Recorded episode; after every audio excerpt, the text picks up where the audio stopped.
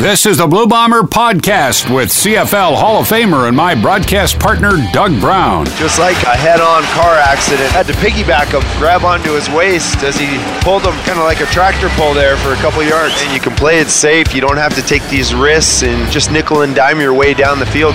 Make sure to subscribe to the podcast in iTunes or at cjob.com. Hey, hey, it's the Blue Bomber Podcast. I'm Greg Mackling with Doug Brown. We're going to talk about your Winnipeg Blue Bombers and their big 30 3 victory over the Edmonton Eskimos Saturday night up in Edmonton at, did you know it's called the Brick Field at Commonwealth Stadium? I know some of you did.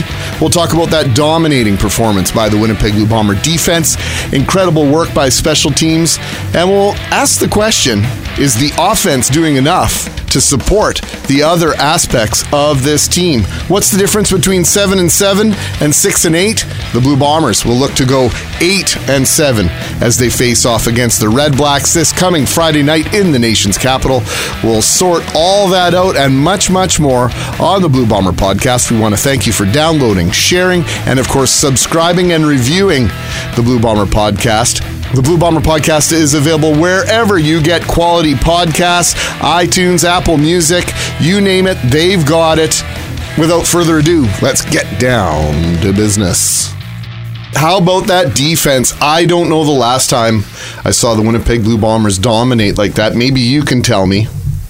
I do not know. I have no idea. Just nobody. You just don't walk into Commonwealth Stadium and do that to the Edmonton Eskimos. So it's just unheard of. It's uh, and that's what makes it so memorable, so impressive, and out of nowhere. I mean, the defense has been playing much better of late. Uh, they've certainly been acquitting themselves well, but three points. Mike Reilly, you know, the guy who has 300 yard games like like you eat peanuts, you know, just something you do naturally and uh, just out of habit and he was just, you know, granted, I do think he's injured. I do think he's limited.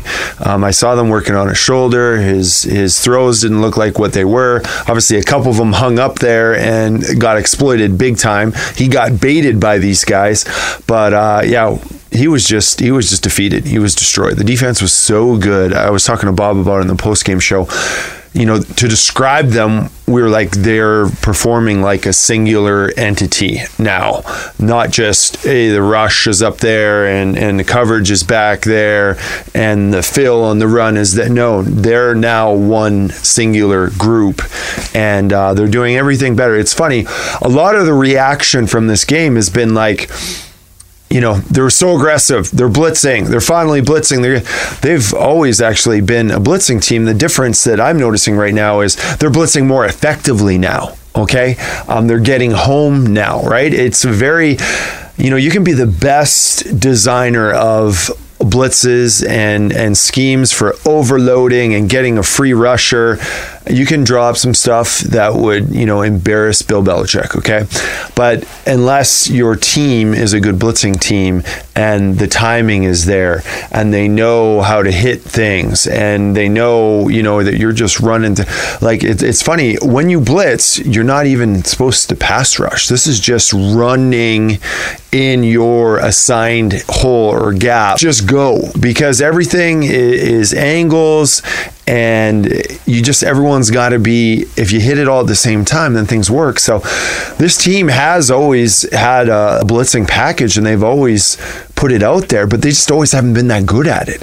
And i think we saw against Reilly with seven turnovers and four sacks that uh, you know they were getting home. They were getting pressure with and without the the rush. Uh, they, they were reading, reacting. You talk about driving on the ball when you're a guy in the secondary and understanding what's unfolding in front of you, making a break on the football. The guys were just uh, tremendous doing that in this game. All those reps maybe are, are paying off, but you know, once again, I'd like them to repeat the performance, right? I'd like them to keep on executing at a at a really high level and get better doing that. Once again, will it does it look like that every week? I don't know, but forget the stats part of it. Let's see growth. Let's see improved physicality and communication and um, execution. Let's see improved execution on a weekly basis, and then you know, the wins should happen. Schemes are one thing, execution is a whole other. Yeah, yeah, exactly. And uh, they're at another level in this game. I mean, it was it was crazy to watch because it was uncharacteristically cold weather, right? Uh, for for this it being September, normally the game's not, you know. And it was an interesting snippet for us. We are like, hey, this is kind of what playoff football looks like. See what kind of performance we get from the Bombers. And wow, you know, you got to hope that playoff conditions are exactly like that because they were outstanding. Granted, the offense didn't have their day, but that's just it. When you play that well in one phase of your football team, like we saw from the defense, no matter what else you do, right? Special teams obviously chipped in in a big, big way with that punt block, uh, even though a lot of times uh, that's your defense out there, right? And uh, that was that was tremendous. And the defense had their best game, obviously, within the last multiple number of years, but both offenses uh, certainly had uh, uh, their struggles and their their workout form and, and, and issues. Obviously, the the bigger problem you know, Winnipeg wins that battle because they only turned the ball over once, right? right? And all the other times that Edmonton got got forced into it. But Edmonton's defense was full. That was considered a vulnerability going into that game. How their defense, we were like, wow, people are taking advantage of them left, right, and center, and yards and points and everything. Super vulnerable, but it just wasn't there. It was a defensive struggle, and obviously the Bombers won that battle hands down. No, I like to say it's an offensive struggle because it was the offenses that were struggling on both sides of the line of scrimmage. We're going to talk about Chris Randle, and we'll get into to the Blue Bomber offense in, a, in just a minute here, but I want to throw a couple names at you uh, and just your immediate reaction. You don't have to go on a huge soliloquy unless you want to. I don't know it's how your, not to. It's your podcast. You can do whatever you want, Doug. I'm just here to drive the bus a little bit here. Uh, I just want to mention Adam Bighill on our last podcast, we were concerned about Adam Bighill, Andrew Harris, and Nick Demski not being in the lineup. Only Demski didn't dress. We wanted two of three. Remember we said That's that? right. Yes. We got two of three. Adam Bighill responds with nine tackles. Talk about his influence and what he brings to this defense if we haven't talked about it enough this season. Well, I just think it's not a coincidence that they're a much better blitzing, attacking, aggressive football team. I don't think that's just a fluke that he showed up and they're better at all these things. All of a sudden, they got a f- freaking hit parade going on in the secondary, knocking people left, right, and center, and they're blitzing better. They're more aggressive. They're attacking up front. Um, guys are not running into each other. They're it's just everything. So many variables are improved. You see the kind of impact he has uh, with his play and his numbers, but it's a trickle down effect of how he affects everybody around him. They're lined up people's assignments are not missed anymore. You know, it's just uh, the defense is playing up to its potential and uh, fulfilling a lot of the expectations I think a lot of people had, and the coordinators had, and the coaches had, and the players had. It's all it's all clicking right now. Is that trusting one another and not trying to do somebody else's job, just being able to focus on your own job? I think it's a lot of it's leadership as well, right? I think it's a guy like uh, Adam Bighill coming in and, and setting the tone and the expectation, and then backing it up himself himself, right? It's nothing rings hollower than a guy that comes in and tries to step up and be a leader, and then he doesn't do it himself, kind of thing. You know, the guy, the rah rah guy in the speech, and we got to get after him, and then he gets beat bad for a touchdown, first play of the game, kind of thing. So uh, people don't like to see that. They want your leaders to be able to. Um, uh, really, really represent what they are trying to share with you. So that's uh, that's Adam in a in a thumbnail. Marcus Sayles, guy who was basically came into training camp and won himself a job. Is he growing into that position? Is he becoming a leader on this defense? Uh, he's my favorite guy in the secondary right now. I was telling Bob during the broadcast, I was like, just watching him hit people. It's awesome. And uh, who do we have? I can't remember who we had on the, sh- on the post game show, but one of his uh, fellow uh, defensive teammates was like, "Yeah, he's like 150 pounds, soaking wet, but he is he just throws himself around. He hits anything that moves back there. He's just tenacious. He's scrappy. He he he fights with guys back there. Uh, you saw Duke Williams uh, near the end of the game go up and make a highlight reel kind of grab, even though the game was out of out of reach by then. And then he kind of taunted the defensive backs. And what happened the very next play? You know, uh, Mike Reilly kind of throws a hospital pass up to Williams, and guess who sticks him? Same guy that Williams was taunting the previous play came and uh, clean, legal, hit, but he got extended and he, he put his shoulder pad into his shoulder or, or whatever it was. And, uh, I just love the way he throws himself around. I love how physical that secondary is getting. You look across the board. I mean, Brandon Alexander, he launches himself everywhere. You got Loffler, who built his entire reputation and got into a, a starting scenario because he was a hitter. Uh, you got Sayles now. You know, you got Fogg that played the best game of his life back there. So it's uh, and and you got Randle, right? I mean, Randle can he can uh, produce big hits against the run or in a passing scenario. So that's uh, you know that's the CFL's Legion of Boom right there. These guys, I, I think they're starting.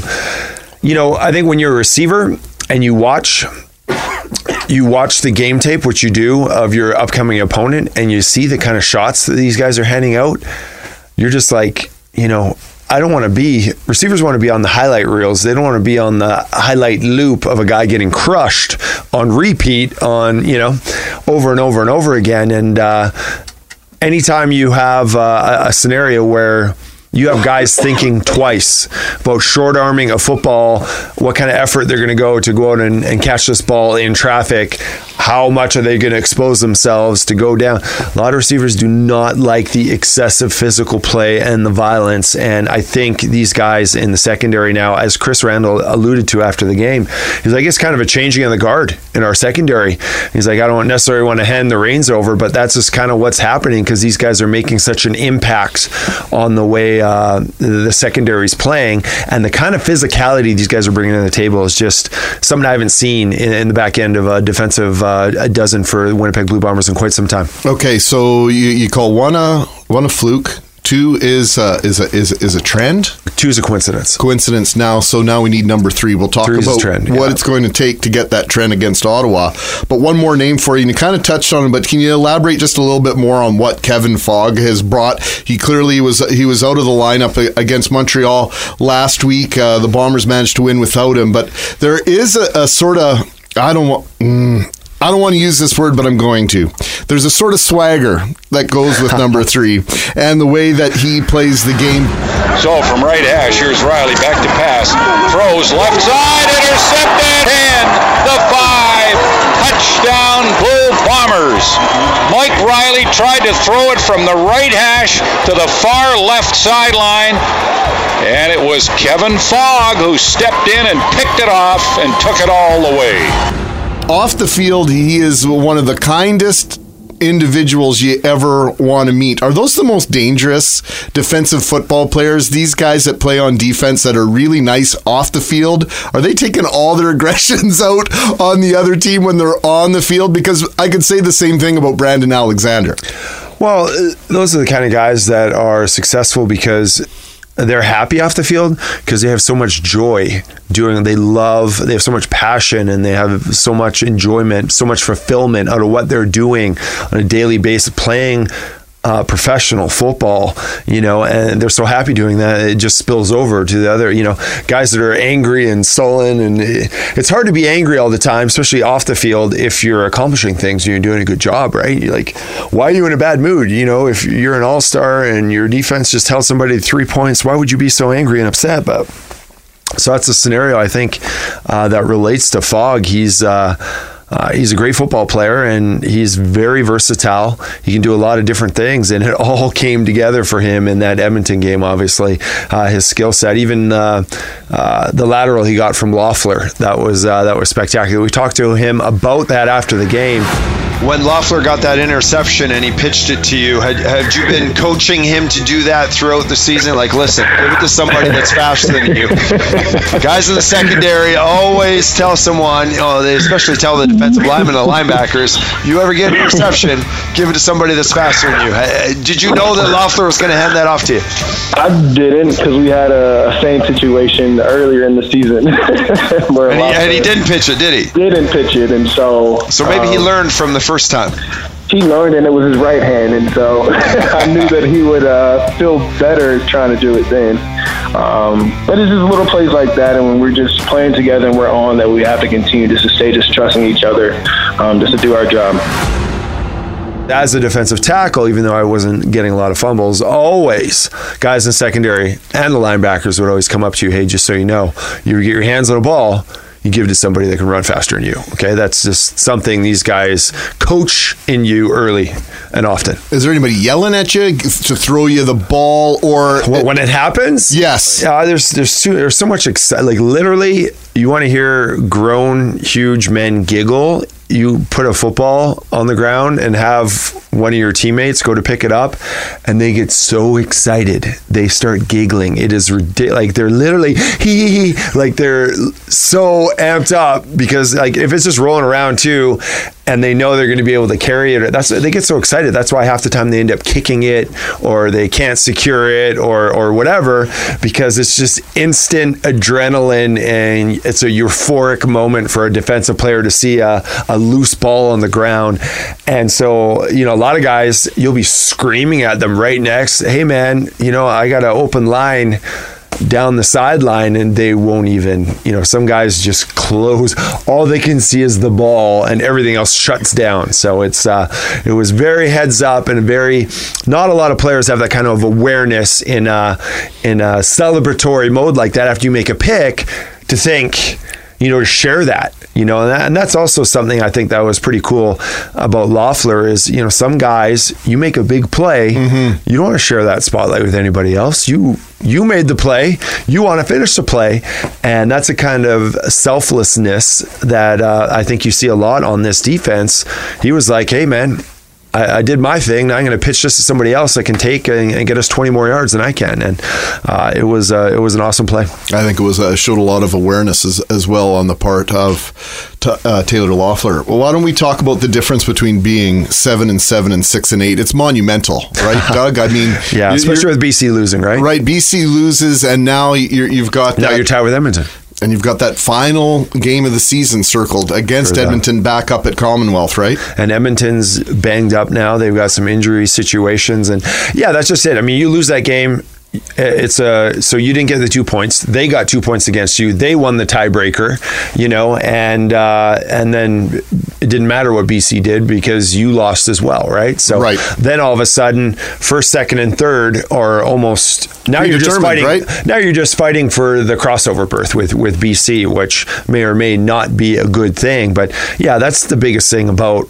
about um, going to seven and seven and not being six and eight. It's the tiebreaker. It's uh, interdivisional Western opponent, and uh, it's the fact now that you know now third place.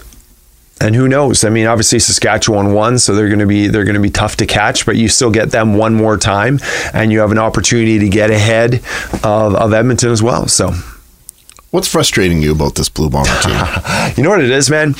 It's just you can't say anything definitive about them that's what's hard. Just when you think you've got them figured yeah, out. I mean, that's just, that's, and the funny thing is about who they're playing, they're playing the Ottawa Red Blacks this week. And I've been hearing, I've, I've been watching and, and, and listening to a lot of people accounting for the, the Ottawa Red Black season as well, going pretty good in the Eastern Division. But people are saying the exact same thing about them. Like they're either awesome or you're like, what the hell happened here? Like you cannot, and that is frustrating. You know, I once had an accounting teacher, uh, Mr. Azzy, in uh, in the eleventh grade, and he said, he said, I don't care if you're a, a C student or an A student. He's like, just be what you are and be it on a regular, consistent, weekly basis. He's like, I, he literally told his students in, in the 11th grade, he's like, I can't stand some of you that get a perfect paper one week and get a C minus the next week. He's like, because eh, you're erratic, you know, you're inconsistent. It's just, it's exhausting. And that's exactly what's happening with this football. You're just like, man, you know, you that four game losing streak where everything that could go wrong was going wrong. Looked a little better against Montreal, and then boom, where'd this come from?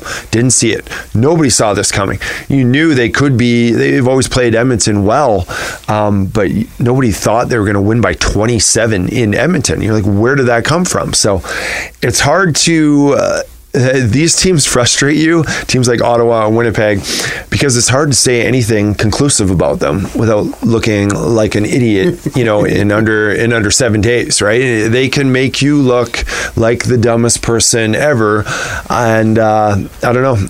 I don't know if they know what they're going to do. I don't know if anyone knows what they're going to do, but you know, so far it's gone, and that's the nature of being seven and seven and a 500 football team. Is you're good half the time, and the other half the time you're not so good. So there you go. The, that's uh, the frustration, bro. The enigma wrapped in a riddle that are the Winnipeg Blue Bombers and the Ottawa Redblacks to a certain extent. We'll sort that out just a, a moment from now. Matt Nichols, 16 of 20, 80% completion rate, but 179 yards, still under 200 yards passing. He threw an interception again, and his Late in the longest completion late in the game. Fair enough, but you know you would like to put that exclamation mark on the end of a performance like that. And the Bombers were they were actually moving the ball when Nichols threw his interception. It was fairly deep in Edmonton territory. Once again, his longest completion. Uh, it was better against Montreal. He had several completions in, in you know over 15 or 20 yards. On Saturday, his longest completion, 29 yards. It was let down by Darvin Adams on one play, granted, but like, what's the deal here? You know, it's interesting because you look at the stats and like rushing yards, Edmonton won. Uh, passing yards, Edmonton won. Net offense, Edmonton won. First downs, Edmonton. All these offensive category, and Edmonton scored three points. Right? You're like, what? You know, obviously, the seven turnovers came into play. Um, the kind of opportunities the offense had, the kind of field position they had. So I'm talking block punt. Right. I'm Only get a field goal out of that, right? I'm talking number of times they started at the 50 or closer due to turnovers, and so seven turnovers. Right? You're getting the ball. And it's just like uh, that's what we were worried about going into halftime. We're like, uh, they're only up by 14 or whatever here, and they should already have 30 points, kind of thing, you know. And that was the concern. Obviously, you know, the defense just kept rolling and rolling and didn't. Uh, didn't take their foot off the gas pedal whatsoever in this game, so that's why they won. But you know, you got to think. I mean, this is a scary football team if their offense starts playing uh, up to the uh, the expectation or, or what we think they're capable of doing, what we've seen them do before earlier in the year. Um, if they can play like that and, and the defense can pair that with the level of excellence that they're displaying right now, this is a whale of a scary football team uh, going uh, down the stretch here and into the playoffs. But as of right now, I mean, offensively, I tell you right now, you're you're playing defense against these guys. Just like, okay, let's just take Andrew Harris out of the game, mm-hmm. and this passing attack is not going to beat us, right? If you're a team playing the Winnipeg Blue Bombers, you have to do two things: take Andrew Harris out of the game, and you got to not turn over the ball. If you can accomplish those things, you have a great chance of beating this football team because their their aerial attack, their passing attack, granted, situationally, it wasn't needed to beat Edmonton for them to throw for 400 yards, but that's just I mean, you look at their passing yard totals and who scares you in that in that passing attack right now. The scary thing or the crazy thing about this conversation we're having within the conversation is that the Winnipeg Blue Bombers, they have played one more game than the Calgary Stampeders, still lead the league in points scored. And it's absolutely bizarre. It just tells you how many points they scored earlier in the season. And I was going to go through uh, their scoring plays and and really figure out how many points this defense has actually given up. They've given up 333 points as a team, but you know so many of those points are a direct result of Blue Bomber turnovers, which hasn't been the case in the past. Not necessarily pick sixes, but you know, you go back to that Saskatchewan game, the Banjo Bowl, and the and the Saskatchewan ends up on the one yard line following a, an interception. And I'm going to be doing that over the next week, just trying to give the Blue Bomber uh, defense a little bit more credit for for what they've accomplished to this point because there are a lot of people look at the yardage to- totals. I like to look at points surrendered, and they're doing really well on that front. Or average per play. That's a big, big one for defenses. What you and, surrender they, and they've per chopped play. that down Yeah. by by a great amount uh, based on the comparisons over the last couple of years. Okay, last one. We obviously need to look ahead. And talk about the Ottawa Redblacks. You touched on it a little bit. They are similar to the Blue Bombers in the fact They're a light switch. They're on or Right. they're off. And we saw no them in- on when Trevor Harris lit up the same Blue Bomber defense I was just trying to stand up for here just a little bit ago. The Ottawa Redblacks came into Winnipeg earlier this summer and lit up the Blue Bombers all over the field in the first half. In the second half, it was absolutely relentless, and that was the beginning of the of the four game slide for the Blue Bombers. So, what do the Bombers need to do? Obviously, a little bit more of the same on defense and turn it around. But is is is there a key to stopping Trevor Harris? Yeah, I mean it's it's figuring out what makes him either great or late, I guess, because uh, he's one or the other, right? He's either on and. I, am wondering is if I mean, we'll find out right now after this matchup. If is this just how they you know, compared to them, is this a matchup problem for the Winnipeg Blue Bombers mm-hmm. playing the Ottawa Red Blacks or not? Um, the Red Blacks did that to the Bombers. That was the worst game. First, That was the, the biggest smackdown beatdown that this football team has uh, incurred this season. So. And it was on a, uh, uh, on a night when they had an opportunity to make a real statement yeah. to separate. We thought that was going to be the night the Blue Bombers were going to separate themselves from all the other also rans in the CFL and join Calgary as the two elite teams in the in the country. Well, the exact opposite has happened in the last six games since they got together. Is Trevor Harris a rhythm guy, Doug? Yeah. Yeah, I mean, like I say, what they did, that was an eye opener for us. We were watching that game. We are like, I didn't know this could happen. I didn't know they were capable of doing this defensively. I didn't know that Trevor Harris was a guy like he was. He was amazing. He looked like a most outstanding player. He looked like Tom Brady. Let's game. be honest. So, so they're obviously going to have the confidence and. Uh, yeah, you know, Trevor Harris, just an inconsistent player. Um, that yeah you got to think once he feels like he's in the zone and once he has some momentum then he's a terror out there on the football field. So it's going to be uh, the I think the key in this game will be the bomber defense showing up early and often and not letting him get in a rhythm and being as disruptive as possible um, from the get go against this guy. Because it seems like once he gets that momentum, he just can't be stopped. You know, once he gets that feel and his offense and things are flowing and he's in the zone, then uh, then they're really really difficult to to. Uh, to play against. And uh, hopefully the Bombers can exact a form of revenge like how Ottawa did when they came here. Hopefully Winnipeg can go back there. They should certainly be angry enough watching the film from that game, uh, saying, hey, we're a different team now. Let's turn the page. We owe these guys one. Whereas the Red Blacks will be watching that film going, uh, you know, licking their chops. Blue Bombers traveled essentially through the night. Uh, late Saturday night, came home very early on Sunday morning. And then, of course, they have their travel day on their way to Ottawa. It's a short week to begin with, even if you were playing both games at home. It's six days in between, but you've got two travel days that's a tough a, one. Is it a tough one? Uh, but it, based on the fact that you're coming off a big win, maybe you don't mind the fact that you, that you're getting right back out on the field. Is it easier to carry that momentum out onto the field in a short week? I'm asking you because I haven't got a clue. Well, mentally, I think uh, there are some advantages for obviously what you did to Edmonton. That's a huge morale boost for your football team. And you want to talk about having confidence and having you know some positive framing in terms of what you've just done and, and what you did in Edmonton and obviously you're you're uh, you understand your ability now to go on the road and go into people's houses and like I say drag mud in there throw your jacket on the floor spend too much time in the master bathroom whatever ask them to make you a sandwich these are all the things make your own damn sandwich these what are they what did. they did going into the Edmonton Eskimo house so they know they're capable of doing that with Ottawa but physically that's a it's uh, it's something very noticeable. Travel. You're like, what? Getting on an airplane? You know, when you're a highly tuned athlete like these guys are, you notice it in your legs. Uh, you notice it in your recovery from the previous game. You're in unfamiliar surroundings. You don't sleep the same way. You don't have the same training uh, allowances. You don't have the same time. You don't have another day. So all these things stack up, and uh, this is a huge test for them. Uh, a team that matched up very well against them, that really dominated them. Short week on the road again. Three different time zones against a monster uh, opponent for them this is uh, this is a big test. Mentally, they'll be ready. Physically, whether they can cash that check, we'll find out. One's a fluke. Two's a coincidence. Three's a uh, three's the start of a trend, and then fourth is becomes your part of your identity. We're looking for a trend to continue as the Bombers head to uh, what used to be known as Lansdowne Park. They call it TD Place now. Places uh, aren't those usually reserved for arenas and not football stadiums. Anyway, doesn't matter. Thanks for taking some time with us on the Blue Bomber podcast. Download, share, like, rate. We want it all. Thanks so much for your time, and we'll see you in about seven days' time. The Blue Bomber Podcast with Doug Brown.